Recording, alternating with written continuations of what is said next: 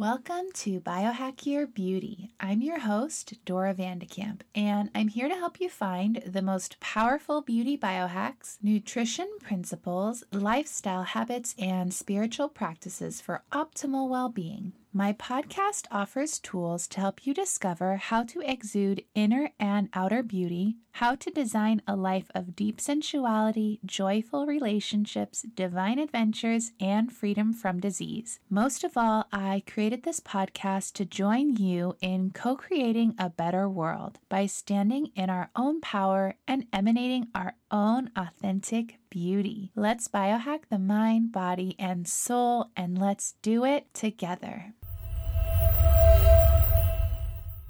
For the last 15 years, Gianna De La Torre has been a witness to countless healing experiences in the lives of the people she works with. Her understanding of the body began 20 years ago on the yoga mat.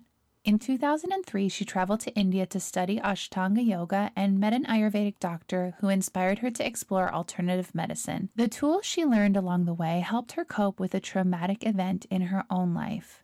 Acupuncture and Chinese medicine are an integral part of Gianna's practice, but her offering wasn't fully expressed until she combined it with intuitive reading. She believes that our behaviors and patterns are reflected in the body.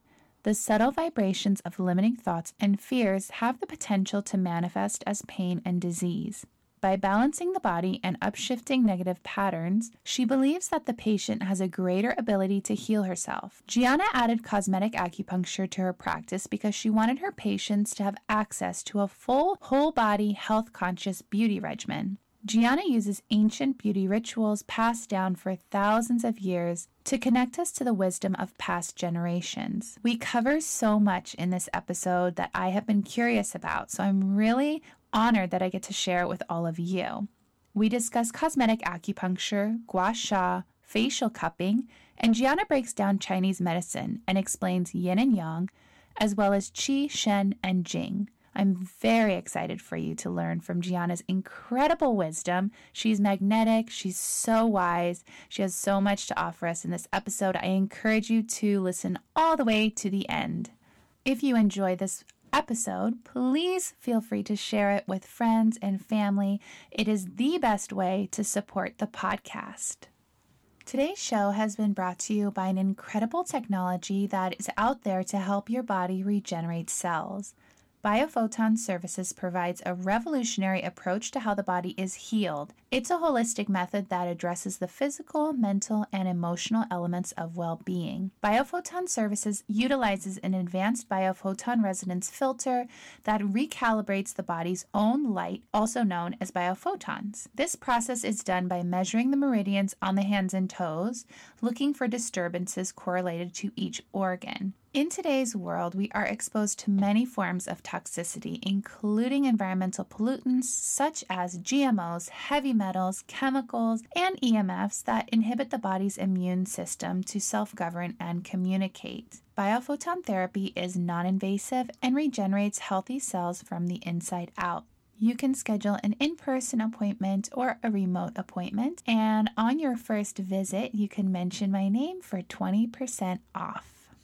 All right, everyone. Very excited about this episode. Very honored that I get to share this amazing woman's wisdom with you. Without further ado, Gianna De La Torre. Hi, Gianna. Welcome to the show. Hi, Dora. Thank you for having me. How are you feeling today? I'm currently feeling very pregnant. Ooh. I'm like seven and a half months pregnant right now. So that's been one of the biggest um, areas that I've been growing in in my life currently. Literally and, and Literally, emotionally, yeah. exactly. Wow. And how is that feeling for you? It has felt so interesting. It's um it's interesting to be an energy worker and to feel someone's energy coming into your own body mm.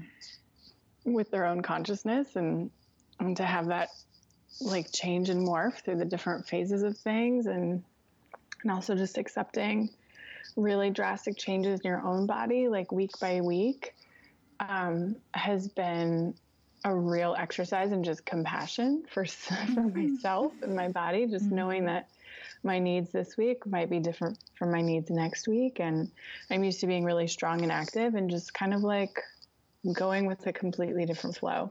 So, wow. It's been great overall. It's been really awesome. How exciting. And is this your first pregnancy? Your it first is. baby?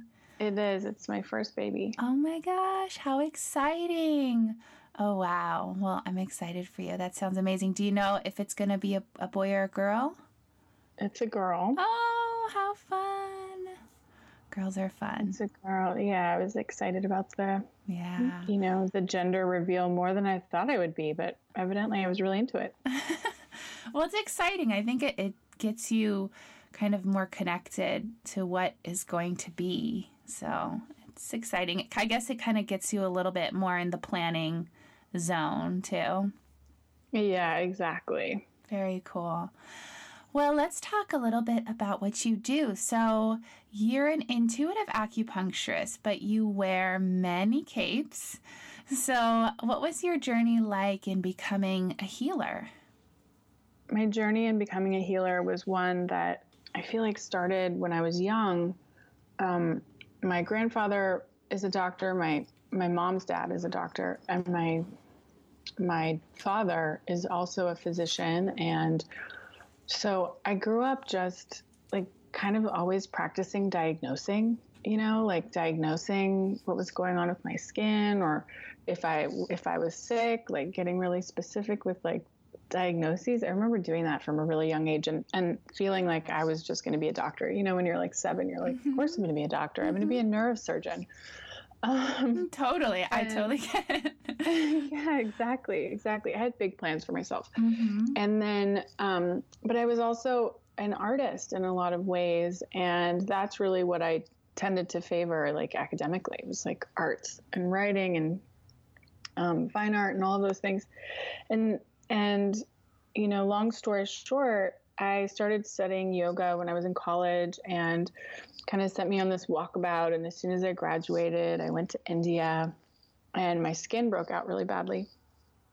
And it had also happened in high school. My skin just like broke out. I had like bad acne, which is so embarrassing as like a young teen. And mm-hmm. it happened again when I was traveling in India. And I went in to see an Ayurvedic specialist. And he took one look at me and he said, You're allergic to milk. And I, it was so profound for me because my dad, who was a physician, like put me on antibiotics that I was on for like a year, mm. which like makes me cringe now thinking yeah. of like really knowing what that does to your microbiome and your system and and I just thought, wow, that's so profound that like no one ever really taught him in medical school like what you can take away mm-hmm. from the diet, you know, or like a lot of nutrition just was like completely neglected and and we would go on these fancy vacations as a as a kid, sponsored by like drug companies, mm-hmm. and um, and they they're act that's actually illegal. Like the extent to which they basically like bribed us wow. with these like experiences. So I saw that really firsthand, and and it was actually in my first yoga teacher training that I sat next to a girl and she was like, I'm in school for Chinese medicine and it was like my whole body tingled and i had this like very visceral response. I was like wow you can go to school and study that. Of course i was like in california doing my teacher training. And um, i was it was just like this profound moment where i was like oh that like that's what i want to do. I want to do something that bridges the gap between um, you know the yoga lifestyle that i had been living and like an organic whole food based lifestyle with this kind of like medical desire and kind of like heritage that I have. So so that's how I, I began doing that. And, and when I was in acupuncture school, I um, just really loved all the material and it was really interesting. And about like halfway through, I was in a really terrible car accident. And my boyfriend at the time was was killed in the car accident. And it was like a very life changing moment, as as you can imagine, for me. And it, it felt like, in order to cope and deal with that situation, with that trauma, I was really looking for answers in a lot of different places, and and I was getting so many different types of healing work. And one of the things that I did at that time is I took a, a class on theta healing. and theta healing really kind of connected me to um, you know the world beyond and I, I found a lot of empowerment in being able to kind of communicate across like spiritual planes and receive information and and also like recognize that in some ways like that information had always been there for me. And i also believe for all of us as long as we're kind of flexing that muscle. And so i never really had any intention of fusing acupuncture with kind of like this intuitive work. The intuitive work i thought i'd always keep for myself and and um, acupuncture is what i'd offer to the world because i was sciencey and who wants to like call yourself a psychic? And i felt like i was above that in some way shape or form. But it wasn't until i started fusing acupuncture with intuitive reading that my practice really took off. And um, they always say acupuncturists often say a bunch of my teachers had said that your specialty will find you and i really got that when I started doing this work because that's when people were really excited about the work that they were receiving and started sending their friends. And all of a sudden, like, that's what I did. And so that was probably about, I guess, like eight years ago now. And so for the last eight years, I've been offering a session that fuses acupuncture with um, intuitive healing and intuitive reading. Wow. And, and that's kind of how it started. So, what does that look like when someone is um, coming in for acupuncture, what is the intuitive component? Do you um, like read their energy or do you have visions? What is what does that look like? Yeah, it's a great question because it can seem like such a vague concept. So um, it starts out very much like an acupuncture session. I ask about what's going on physically, mentally, spiritually, emotionally um, for my patients, and I, I look at their tongue and I read their pulse and I give them an acupuncture treatment that um, is tailored to them. So they have an opportunity to kind of like do maybe 10 or 15 minutes of meditation and just kind of receive the acupuncture treatment to start.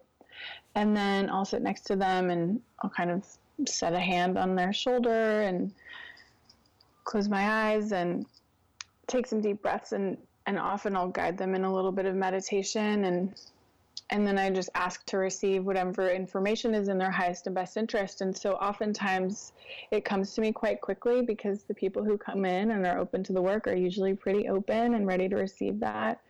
And sometimes it comes in form in pictures. Sometimes I'll hear things, and and um, I just kind of have the intention to offer a reflection of what's coming through. So if I, if I could just be kind of like a mirror of what's going on energetically in their space, then um, you know that's what I want to provide is is an opportunity for them to have a different view or perspective of what's going on, and then um, using a few different techniques that really I learned from theta healing, we can start to clear any excess energy, clear out people um, who are lingering in your energy field. We you know, we're also energetic and empathetic, that we can pick up other people's energy.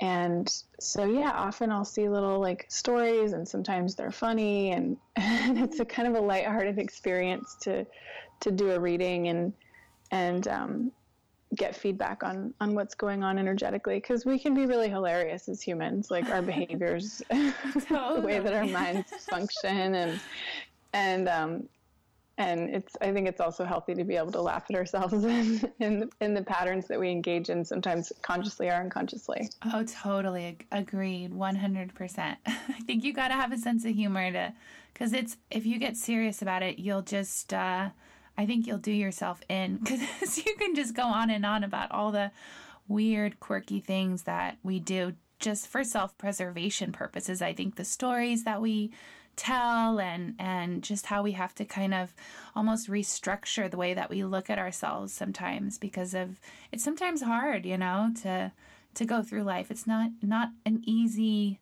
journey. No it is not. And um we're all so similar. We're having a lot of similar experiences and a lot of things that i see. It's like a lot of us are going through similar type things. Mm-hmm. yeah and, and if we can connect to each other and and recognize that i think we would all be a little bit more compassionate too, because when you have an experience that um, is traumatic or life changing, I think it also opens that door to compassion for people in similar situations or who have similar experiences. Yeah, absolutely. Yeah. So absolutely. you you mentioned clearing out people's energy as part of your healing service. So why is that something that people might want to do? Like what is it what does it mean when somebody's energy is affecting you? We're all we're also we're sponges. I think that we're all empaths and as we start out as young children we you know we our archetype is like a sponge that's what we are mm-hmm. and we're never really taught the language to articulate what it feels like to feel other people's stuff but we've all felt it like we've all felt someone who has like a big dark storm cloud over their head and they walk into the room and they just suck all the air out of it mm. or um, or the opposite, which is someone who's just so radiant and delightful that you want to be around them and you're like, wow, what's going on with that person? And especially to the people that we love the most, we really can just take one look at them and know what's going on. And some people would say that that's reading body language, some people would say that that's knowing that person. But on some level, it's also that we're feeling them right? And and so if we walk through the world in this empathic way, you know, we can really kind of pick up a lot of stuff that doesn't belong to us. And I always say, like, I was shown this image in a session that said it was like a, an image of someone carrying a very heavy rock up a hill. And as an empath, you see that person carrying a very heavy rock up the hill, and you're like, oh, I hurt for them. Like, that looks mm. very hard. And so you go over to them and you say, let me carry that rock up that hill.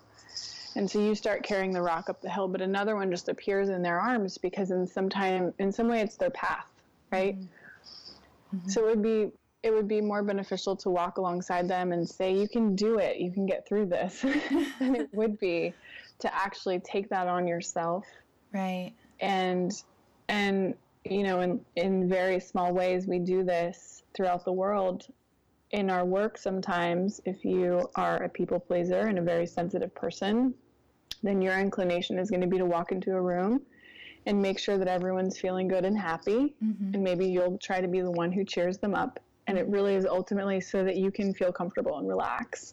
oh, so, so true. Oh my gosh. Yeah, yeah. Yeah. You're like, are you okay? Are you uh-huh. okay? Or, okay, now I can like be calm, right? Yeah. Because you've had to tend to that. But it, you know, the invitation to clear your space is to is to own that you only have to feel what you feel in your system. Everything else from everyone else's energy is a choice. It's a choice that we we haven't been taught that we're given. Yeah. so so that kind of energy break of saying, okay, I see that person's going through a really challenging time today or they're in a really bad mood and I you know, I choose not to take that on. I choose not to feel that. And I'm going to stay in my own bubble and there's all kinds of exercises that we can use to stay in our bubble. Um, with meditation and breath work and exercise and you know, even just kind of energy clearing different rituals. They don't have to be like burning sage always. Sometimes something as simple as washing your hands with the intention to like release and let go of a challenging conversation or interaction um, can be a ritual. Mm-hmm. It's sometimes so hard to let people feel pain. You know, you just, it, it's almost like, I mean, I, I think I'm like that. And a lot of healers are where they just want to fix what's wrong and they want that person to feel better and it is to make in a way to make yourself feel like okay they're they're okay and I, then I'm okay. And I think we're taught that sometimes with the way that we're raised too by pleasing our parents. So if our parents are okay then we're okay and yeah. so it's almost like relearning how to allow someone to to to go through that process of feeling pain or feeling whatever they're they're going through and and allowing them to grow from it yeah yeah, it's a complete reframing of kind of how we're taught mm-hmm. um, we've learned so much from the challenges that we've been through and so we can really worry about ourselves or others when we're going through a hard time. Yeah. Or we can kind of hold a vision that they have all the tools they need to get through it mm-hmm. and to move through it and be be better and feel better for having done that. Mm-hmm. But there is like quite a bit of relearning. right? Oh man. And sometimes it's I think the closer you are to that person, the more challenging it is sometimes. You know, if it's your partner, um, or you've been like if it's if you're kind of codependent, I think it's sometimes really challenging to let that person that you love so much or your child maybe you know go through yeah.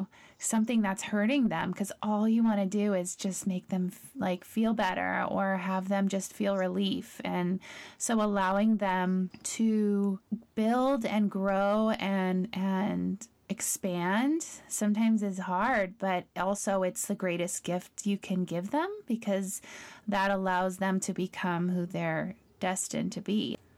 Yeah, exactly. Yeah. And so um, let's talk a little bit about acupuncture because it's something we haven't really delved into on the show. So tell me a little bit about acupuncture. How does it heal? the body. And I, I know that it doesn't just work with the physical body, it also works with the emotional body as well. Yeah, absolutely. So acupuncture works on all of the meridians in the body, and every meridian is connected to a specific organ. And sometimes when we talk about you know, okay, your stomach's out of balance or your liver is overactive, um, it doesn't mean there's actually something wrong with your liver or your stomach, um, you know, from like a biomedical perspective. But if you think about each meridian in the body almost as like a freeway, then you can think about there can be like congestion. Of course, I'm from LA, so it's like freeways. So you can imagine that like if your liver freeway is backed up and congested then it's not allowing the flow to take place and when there's congestion for example in the liver meridian that can create all different kinds of um, symptoms like pms or irritability or headache on the top of the head or um, like like um, upper rib pain. You know, there's all of these really, really specific symptoms. It's also connected to the emotion of anger. Um, so that's kind of the way that that the physical and the emotional bridge together is that every single organ meridian has also this emotion that's attached to it. So for the spleen, that would be sadness, or for the kidney, that would be fear. Um, for the lung, it would be grief you know, when we go out of balance, these are the emotions that we feel from these things. And for the heart, it would be almost like mania or overjoy or like mm. hyperactivity, maybe. So, um, in some ways, it sounds very complicated, but it's so simple because it, it's like you get to know these different organs and these different organ pathologies, these different meridian pathologies, like like archetypes. So, you know, you can recognize which organ is out of balance from the pulse and from the description that someone gives you. And, and, it's like it just clicks right away. If someone's feeling just really fatigued and exhausted and and not sleeping well, and they're also feel like they're holding on to excess weight and like their hips and their their butt and they're you know not doing as much exercise and they're craving sweets, you're like, oh, your spleen's out of balance, mm-hmm. you know.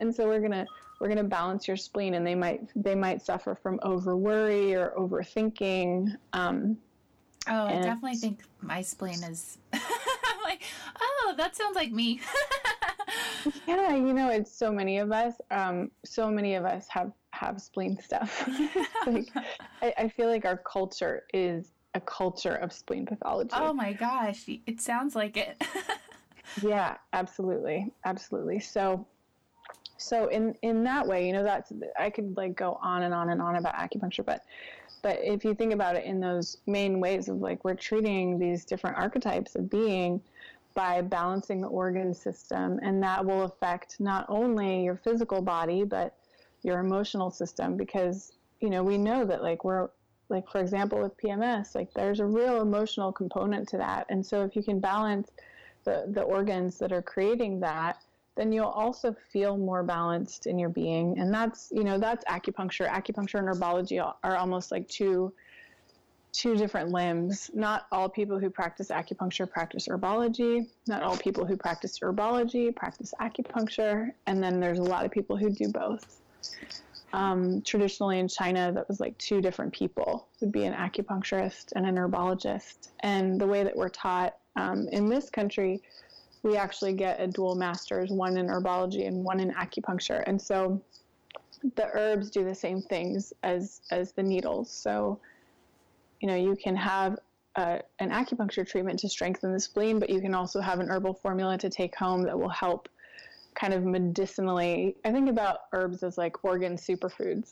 so yeah. if you're treating the spleen, then you're taking um, herbs that are known to benefit you know the blood or the spleen or whatever whatever that that practitioner feels is appropriate for you. Whenever you've got let's say a spleen issue or an uh, liver issue is that something that you'll know exactly okay well this is the correlated herb that goes for that? Or is it something where you kind of have more of an intuitive sense of of this is these herbs are good but this one sa- seems like it would be good for you um it's it's definitely a pretty precise science, mm. and within that science, there's a lot of differing opinions. Like within within the entire Chinese medicine field, no two practitioners are will probably do the exact same thing. It's more likely that you would get the exact same formula, especially for like really specific conditions. But there also might be some slight variations because there's so many different traditions and the reality is is that um, the way that we're taught, like all of them work, whether it's Japanese style or whether it's Korean or whether you use tinctures or whether you use raw herbs or, you know, um, it's all good. it's mm-hmm. all good. And, and there's, there's kind of this spiritual alignment of, of saying that, you know, the practitioner's intention is also a factor. So if you are trying to use someone else's model of working, it might not be as effective as, as if you're doing what you do best and what you really believe in to be the best thing for the patient. So, um, so I do want to say that there can be like a lot of different. You could go to two different acupuncturists and they might treat you completely differently, and and both of them are are likely right because there's so many styles. Yeah. I mean, and it's been around for a very long time, right? It goes back like thousands of years. Yeah. It does. Amazing. It goes back 4,000 years. Wow. It's, it's so beautiful, too. We have this like very recent wave of Western medicine and, and, and pharmaceuticals and people. I mean, I, I, won't go into it too much, but you know, a lot of pharmaceuticals are targeted at very specific symptoms, but they're not really getting to the root of you know what's going on, and uh, it's yeah. just so amazing that now people are kind of retreating from that and they're going back to these ancient modalities which have been around for so long and they've worked for so long and so it's kind of beautiful in a way to know that this this it's timeless. Yeah. Yeah, it really is. So, your practice acknowledges the powers of qi and shen. So, what are yes. what are these and why are they important? So, qi, just going I'll just go back to the freeway reference. you know, if like the highway is nice and open and flowing, like that's good qi. Like you're able to to move freely and qi is kind of that element of movement um, through the system. So it's it's kind of a hard concept for people who aren't familiar with kind of energetics to to understand. Um, but it is just that free flow of movement through the meridians and through the system.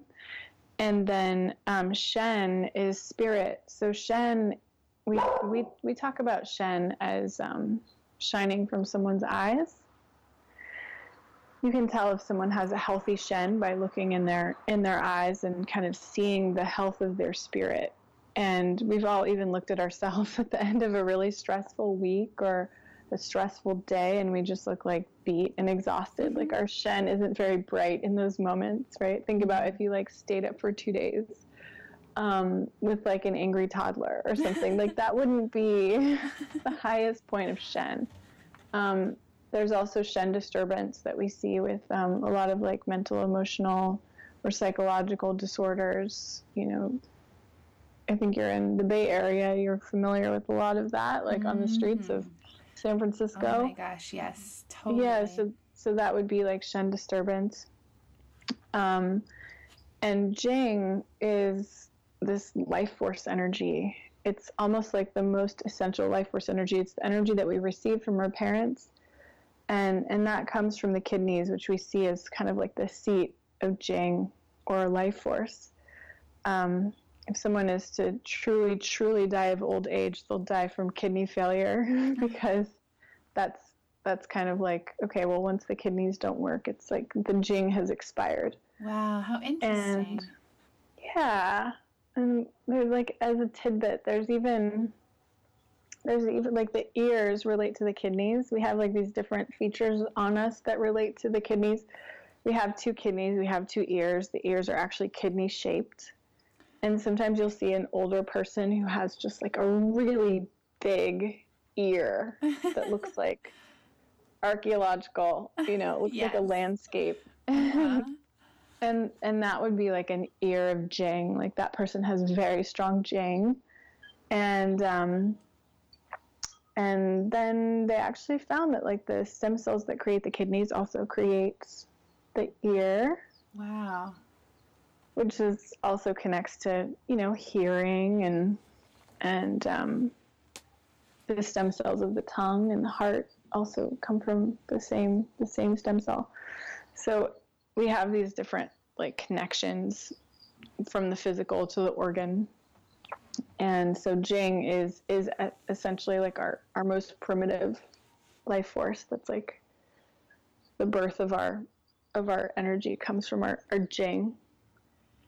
Interesting. And so what are there ways to build those? I mean, I know there are. There there's ways to use like herbs and foods, but what would be some like prime ways to build your chi and your jing and your shen? Yeah, that's a great question. I'll just start with the kidney since we were just talking about it. Um, so, again, when we think about nourishing Jing, we would think directly about nourishing the kidney. And kidney food tends to be black or dark purple.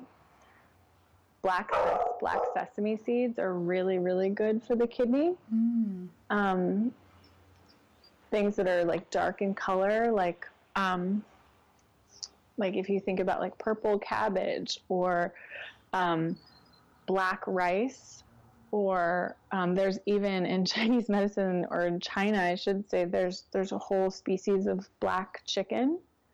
Really? And yeah, and and they will actually. I've been reading a lot about this because for for kind of recovery from um, postpartum or giving birth, they'll steam these black chickens, and it's almost like the vapor or the mist or the broth that comes from these chickens. You're supposed to drink it every day.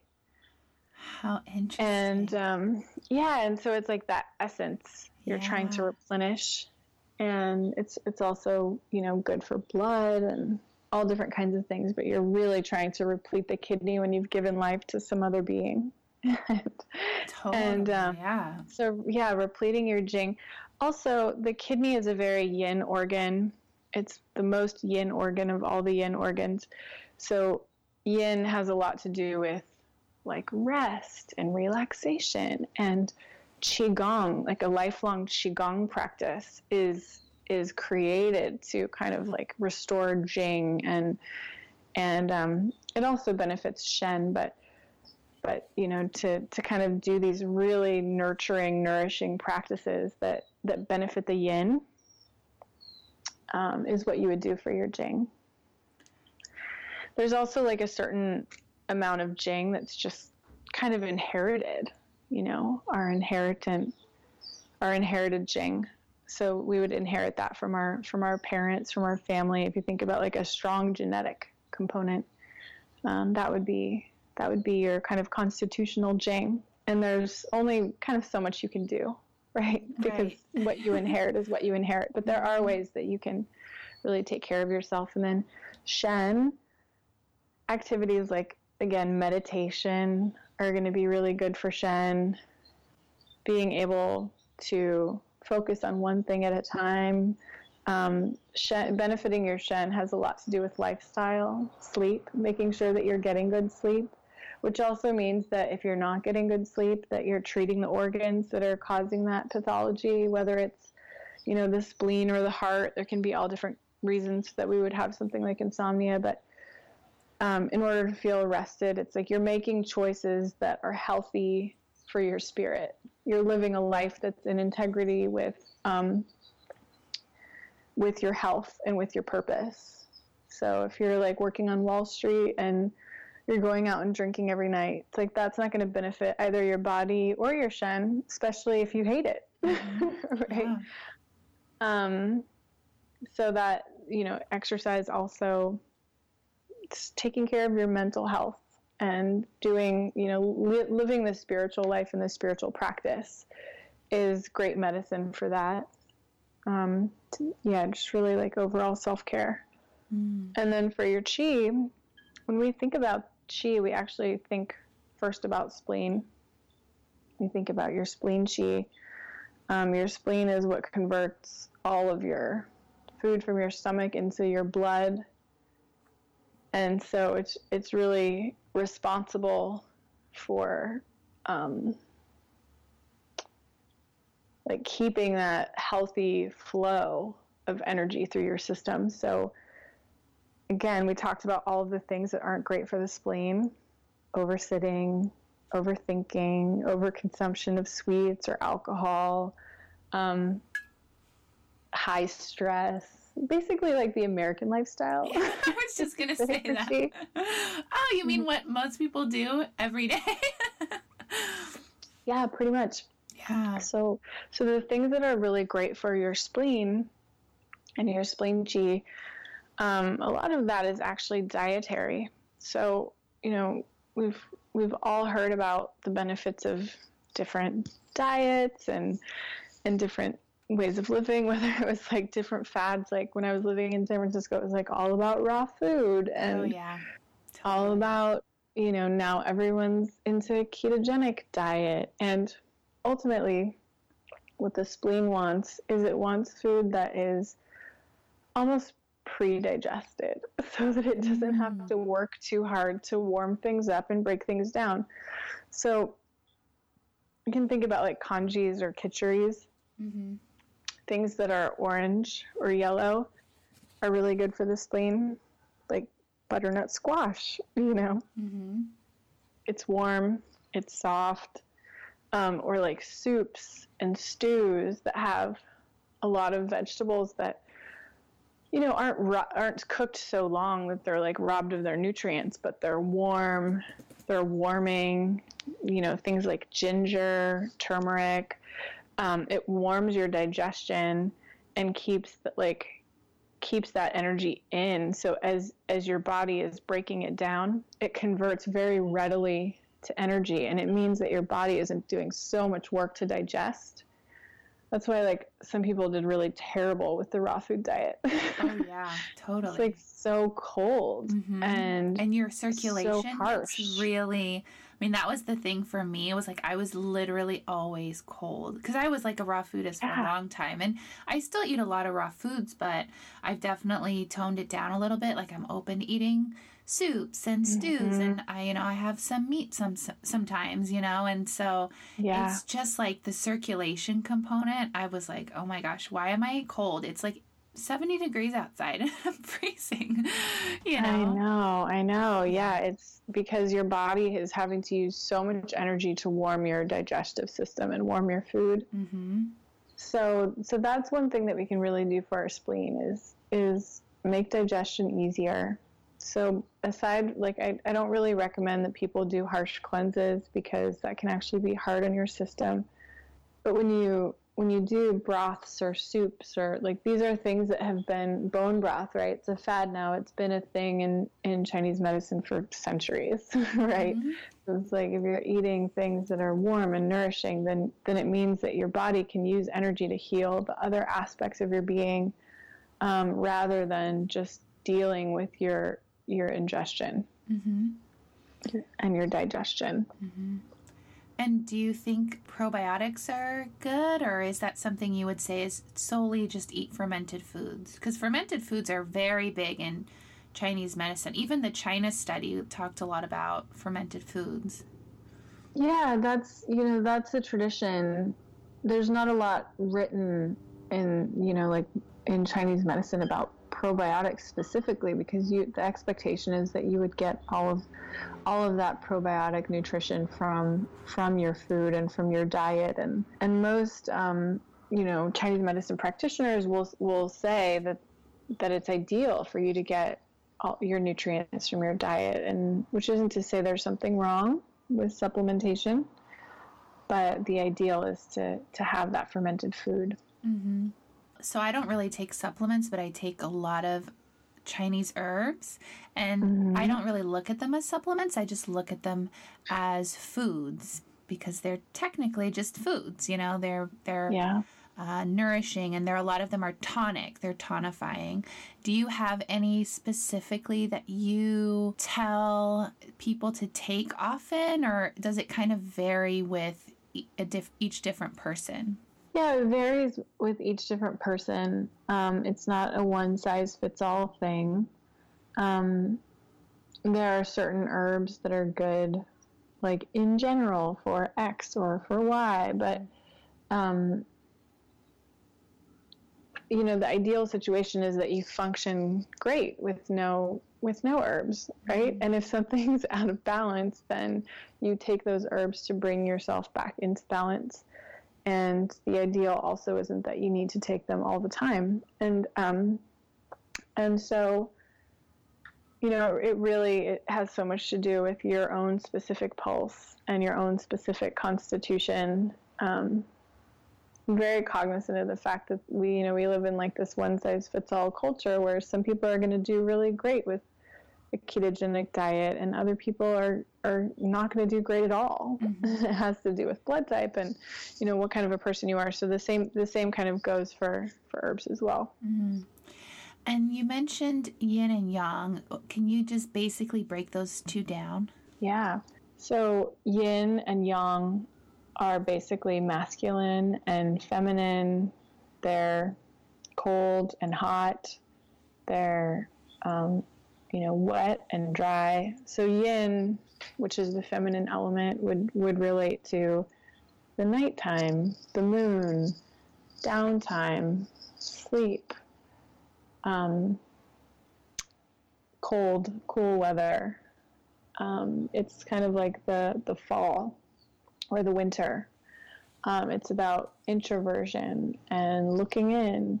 And yang is masculine and hot and really hyperactive and you know the dead of summer and you know the male principle if i didn't already say that.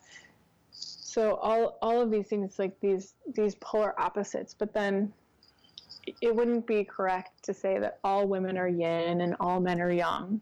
It's just that yin and yang are only exist in relationship to each other.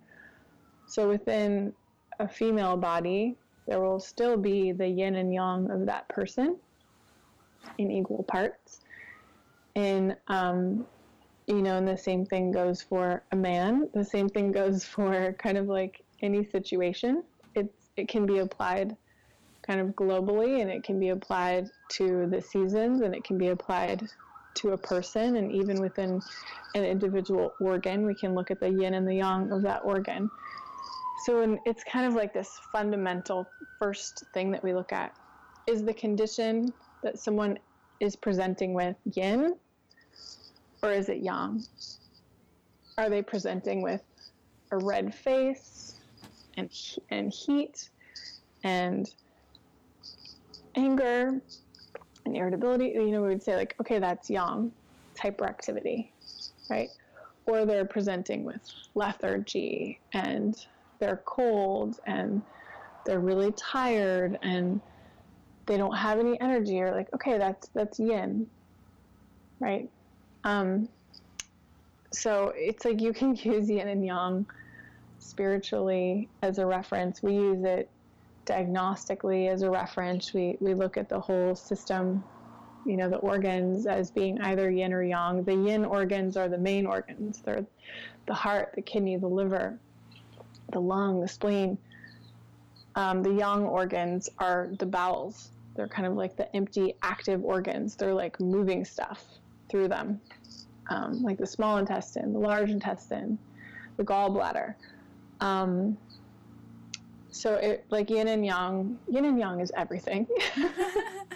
It's everything. It's in us and it's everywhere and um, and hopefully that explains a little bit about that like the reason that that symbol is so prevalent like if we could count how many yin and yang tattoos there are oh, yeah. in the world maybe the most common and it's funny it's like really it really is it, you know yin doesn't exist without yang yang doesn't exist without yin and um, it's a way of, of kind of looking at all things. Mm-hmm.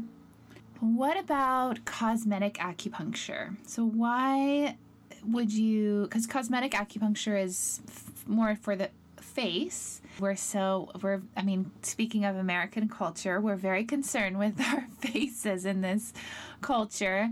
Um, I guess in every culture that's true though. But, um, so, uh, what are the benefits of cosmetic acupuncture? cosmetic acupuncture is something that I've recently, over the past couple years, gotten really, really passionate about because, again, living in Los Angeles, you see so many people who are um, living an overall healthy lifestyle, but then they're still feeling like the only option they have is is like injectables or plastic surgery.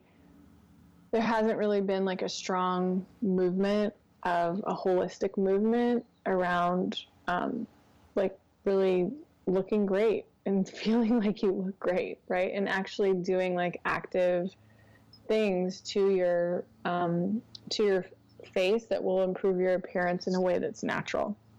We're just starting to see the emergence of the jade roller, and I'm also working with a company where we're developing um, a facial gua sha tool, Ooh. which is kind of opens the meridians of the face. So, so when you're doing cosmetic acupuncture, much in the same way that like reflexology, you can work on the entire body with the foot, and you can also work on the entire body with the hand, meaning we call that a homunculus.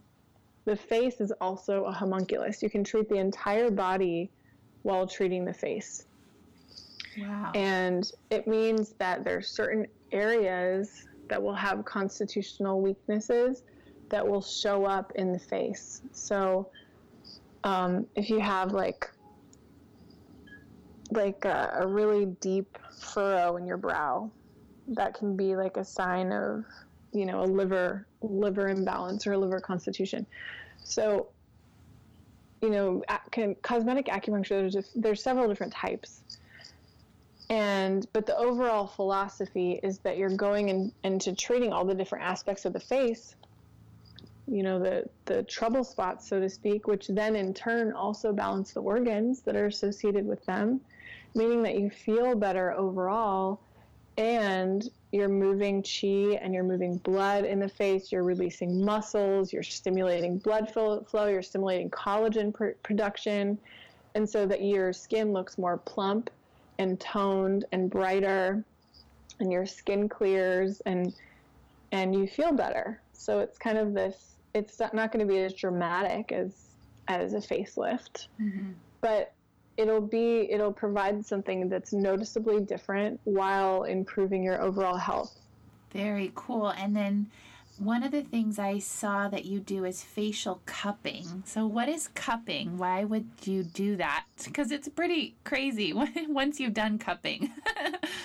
yeah, if anyone has had gua sha or has had cupping on their body, it's very, very different than what it will look like and feel like on the face. Mm-hmm.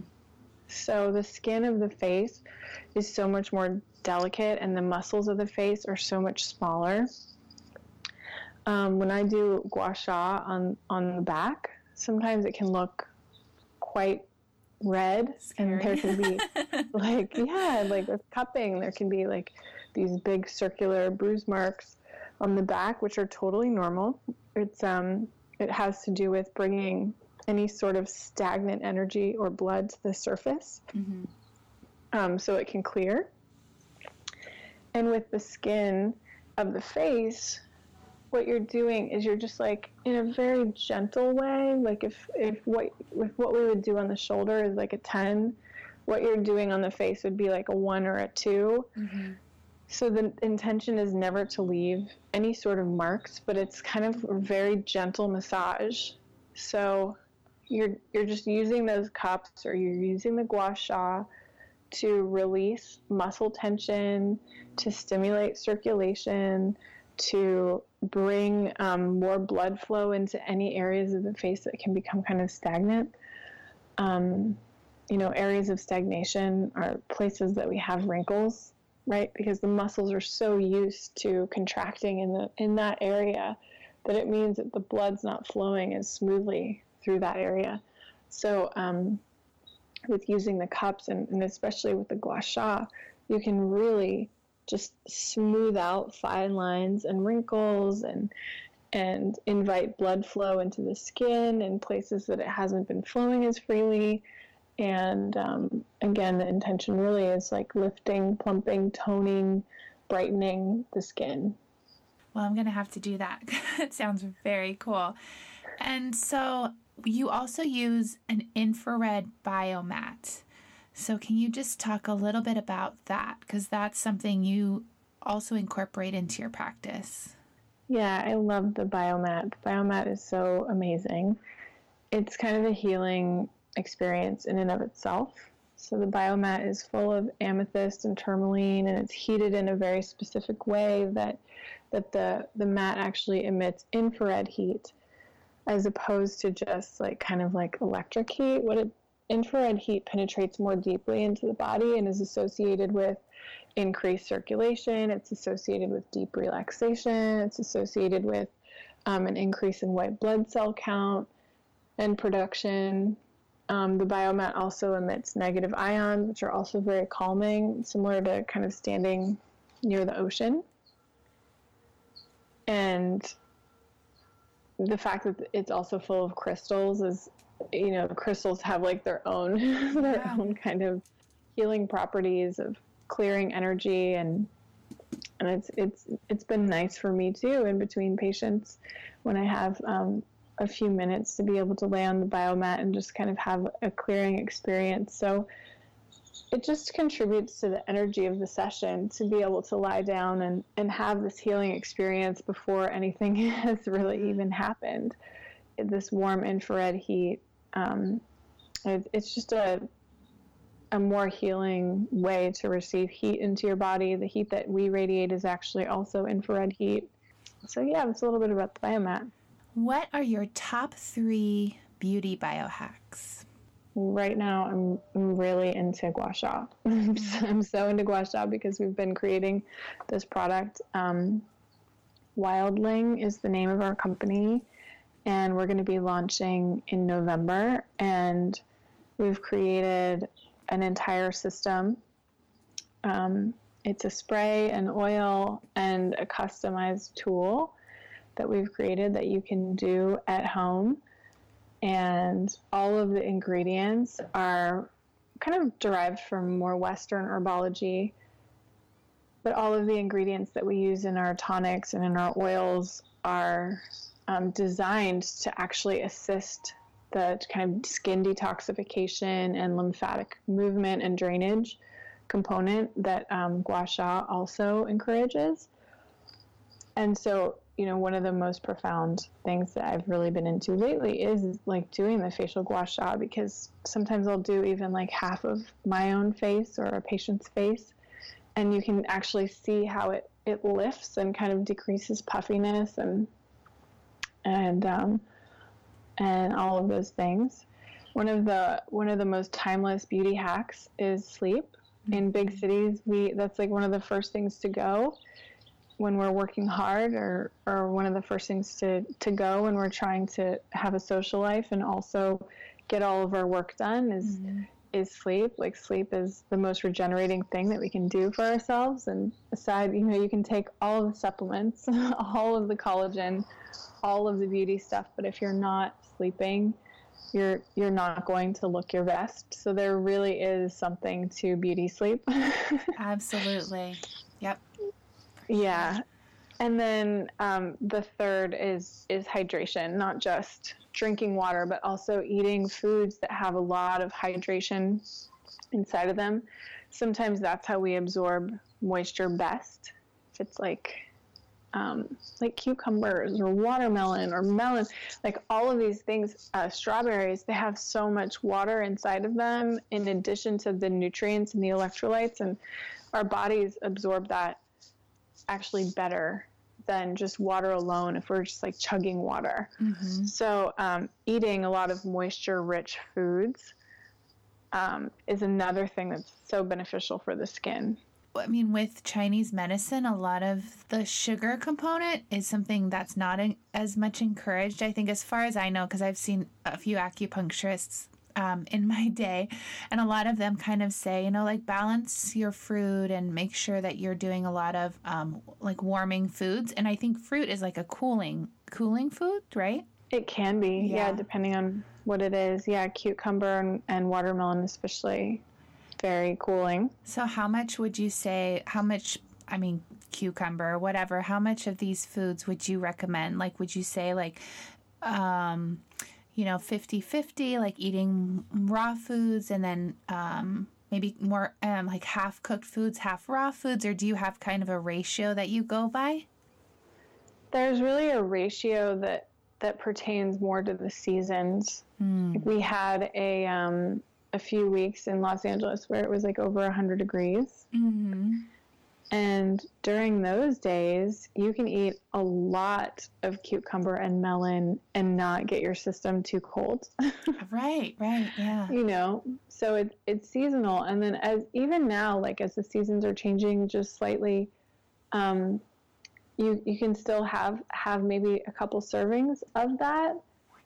Um, again, according to your constitution, if you have like a really cold constitution, you know, maybe that won't be the best thing for you, but you can also get a lot of hydration from from like soup or stew or um, foods that are actually warm or hot tea, mm. um, tonics in that way, like warm tonics.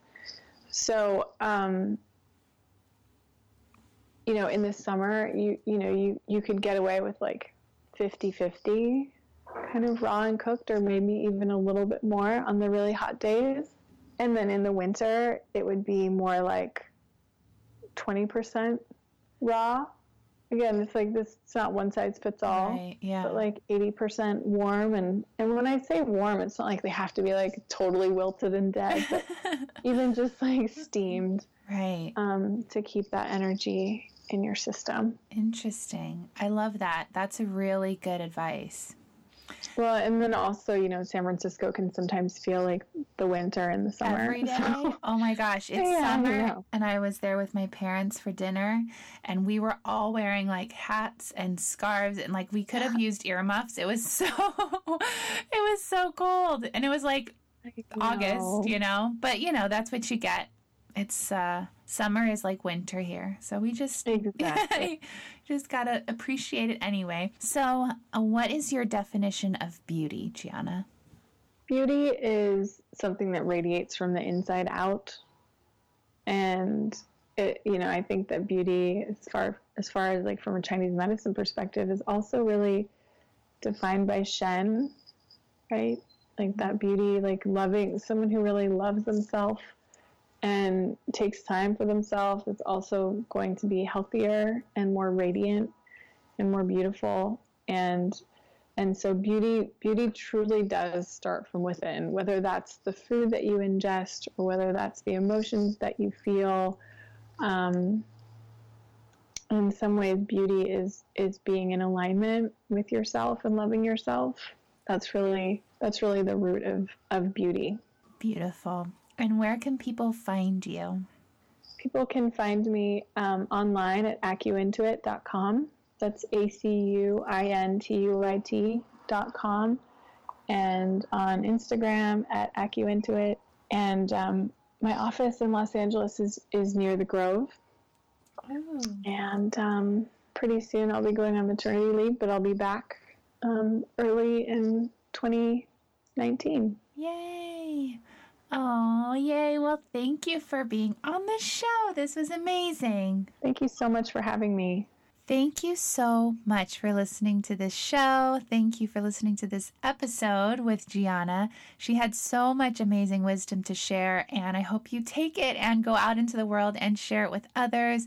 One great way to do that is to share this episode with your family and friends and whoever else you may think might benefit from listening. Sharing the episode and this podcast is the best way to support Biohack Your Beauty, to get more amazing guests on the show, and just to spread love and the power of biohacking. So, yes, please share and please subscribe if you haven't yet. That would also be amazing. Thank you so much for joining me. Let's keep vibrating higher and sharing the power of healing, beauty, and love with each other. Thanks for tuning in. Have a beautiful week.